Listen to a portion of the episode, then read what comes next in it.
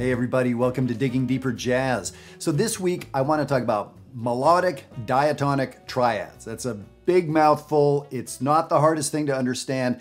And this is something you really should be working on. It's fantastic technique on our instrument. So, you know, technique work, that's always a good thing. But it's really something that we could use in our improvisation. So, this is something I want to introduce to you or reintroduce to you and focus you on. You're going to get some really good work on this done.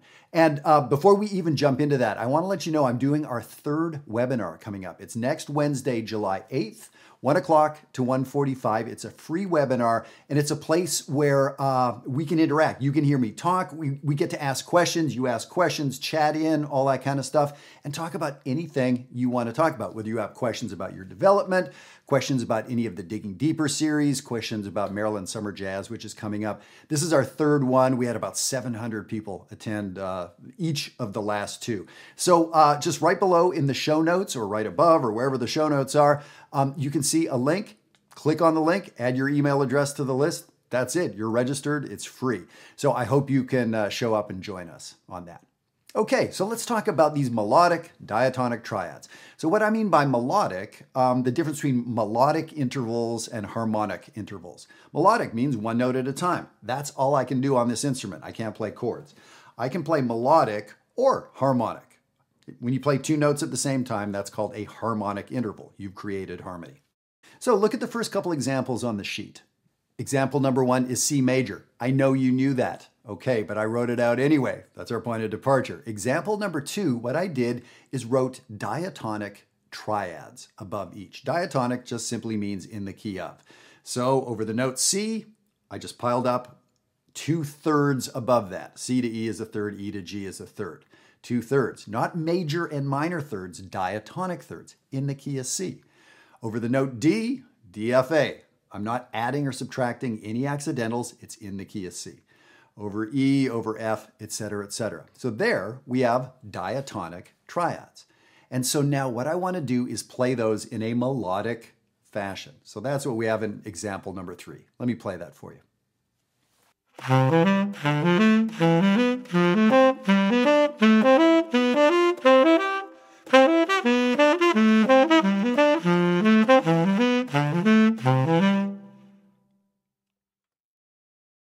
So that's simple. I just broke those triads up into a melodic form. I gave it a little melody, I went up the scale, and then I came down for you, not written on the sheet of paper, but I came down with those same notes. So, yes, this is really good. This gets us really playing all the way through a given key. Of course, you would then do this in the key of D flat, and the key of F, and the key of A flat, and the key of whatever else, right? All 12 keys. This really gets you around your instrument and understanding the sound. But now we're here talking about jazz. So yeah, great, we've got some technique going on. What this does for us is gives us some organization as we start improvising. So that's that's what we're always struggling for. A good solo, a good song, a compelling rhythm, a wonderful groove is information organized, right? That's what we do with this stuff. Information, not a problem. Information's everywhere. I can play information. I can play notes on instruments I don't know how to play very well. But organizing it. So this gives us an organized sound. So organized in the key of C major. So let me do this. I'm going to play example number three with a track that's cranking out C major. So I'm thinking the Freddie Hubbard song Little Sunflower, the bridge of Little Sunflower, is this, just a whole pile of one chord. So let me play number three against C major.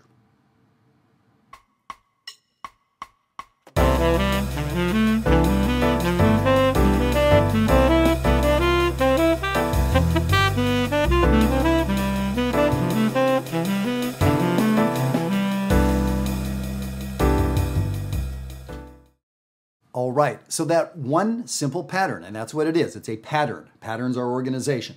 So, this simple organization got me playing the C major scale that's called for by that C major chord, but I had information. If I tell a novice improviser to say, hey, here's C major, just improvise, make some stuff up. Wow, that's hard to do. Or it's like, you know, and, and of course, we want good quality, right? When we're improvising, we want quality. That's like putting somebody in the middle of the ocean and say, swim a race. There's too much. Dropping somebody in the middle of a huge field where all it is is horizon on all sides. Uh, you don't know which way to go. You don't know where the finish line is. You don't know when to stop and start, right? So when we're playing harmony, we need that organization. We need those guardrails on the side. And when we're playing, especially with one tonality like C major for a long time in this Freddie Hubbard tune, uh, there's a lot of shucking and jiving going on. I don't know if you know that term where you live, but uh, fancy word for bullshitting. yeah, that's exactly it. So these patterns can be helpful because they offer us a way to go, a direction to swim in the ocean, something that we can latch onto a little bit. Now, um, I'm going to tell you something interesting about these chord changes. When you look above example number three, you can see all those chord changes. Those chord changes weren't going on with my accompaniment, but I'm going to tell you about that in a second. So, what I want to tell you about right now is um, I'm putting the final touches on Maryland Summer Jazz, the adult uh, online virtual jazz camp that I'm doing this summer. This is our 16th year for the first time ever. Thanks to the COVID virus, we are doing it online. But there's so much that we're going to be able to get done. I've been talking with our faculty members about some of the electives they're going to be presenting.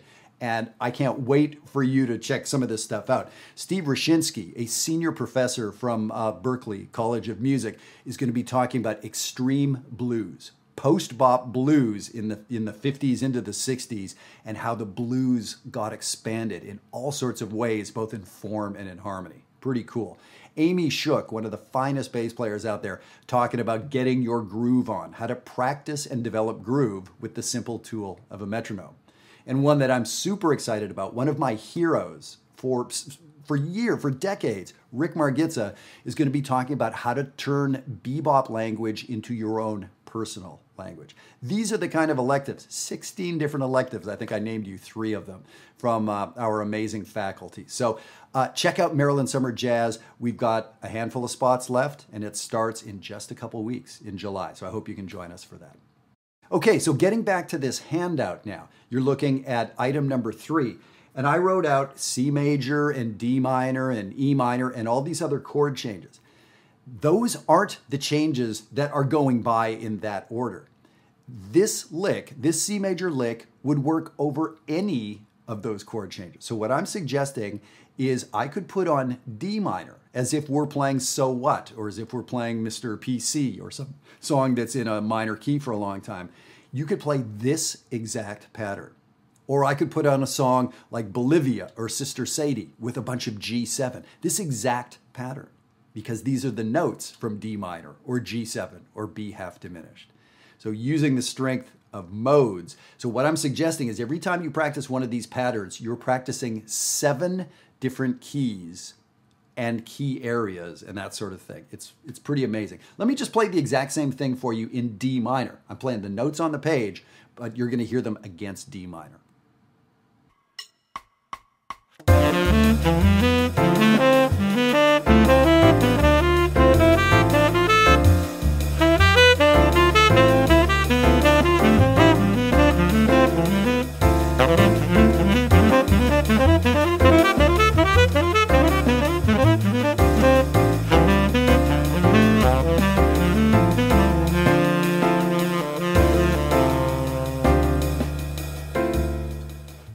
So, what do you think? Is that something you could use soloing over Summertime or Blue Bossa or some song in a minor key? Yeah, yeah, absolutely you could. So, that organization, and here's the thing I was playing my C major lick over a D minor chord because those keys are related. So now we can expand it from there. And this can turn into, you know, whoever you are out there, whether you're a full time pro, whether you're a grad student, whether you're teaching at a college somewhere, we can expand this and it becomes really kind of cool and tricky. Look at item number four.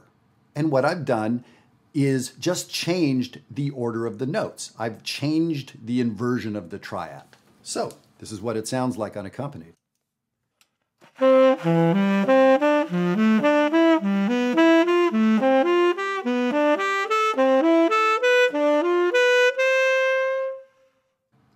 Again, like what a really cool sound. And there's all these other inversions. You don't have to start on the root, you could start on the third. All sorts of things. So let me do this again. I'm going to play that for you in the key of C major, and then I'm going to play it for you in the key of D minor. I'm going to keep playing the exact same notes, but the accompaniment will change.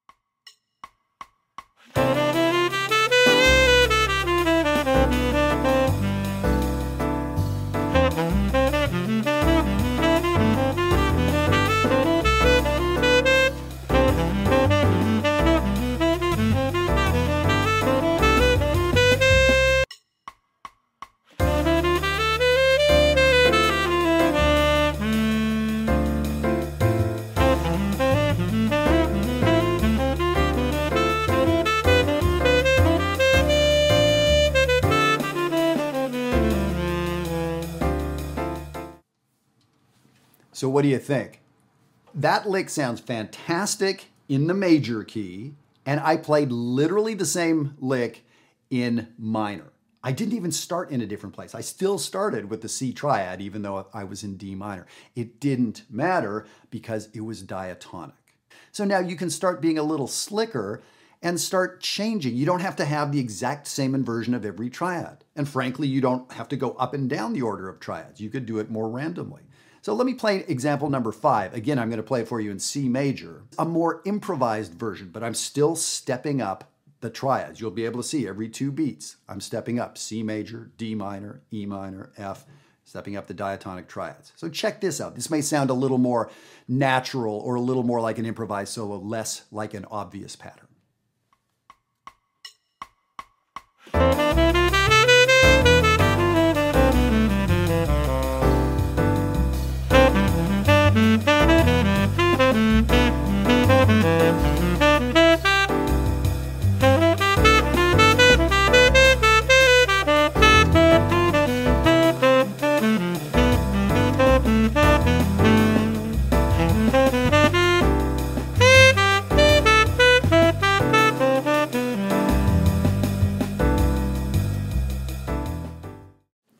Right. So I wrote a little solo thing, a little a little melodic idea that was less pattern-like. But you can tell inside there when you know what to look for. You can totally see what I was thinking as my organizing principle.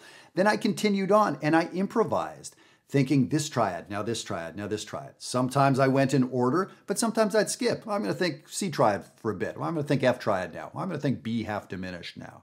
So, wow. So if you heard me playing that, that would sound like I knew what I was doing because I did. I wasn't just rattling around in C major, I had an organization. So now let me play the exact same thing in D minor. I could play this in seven other places, but just for time, we'll just do it in these two C major, D minor.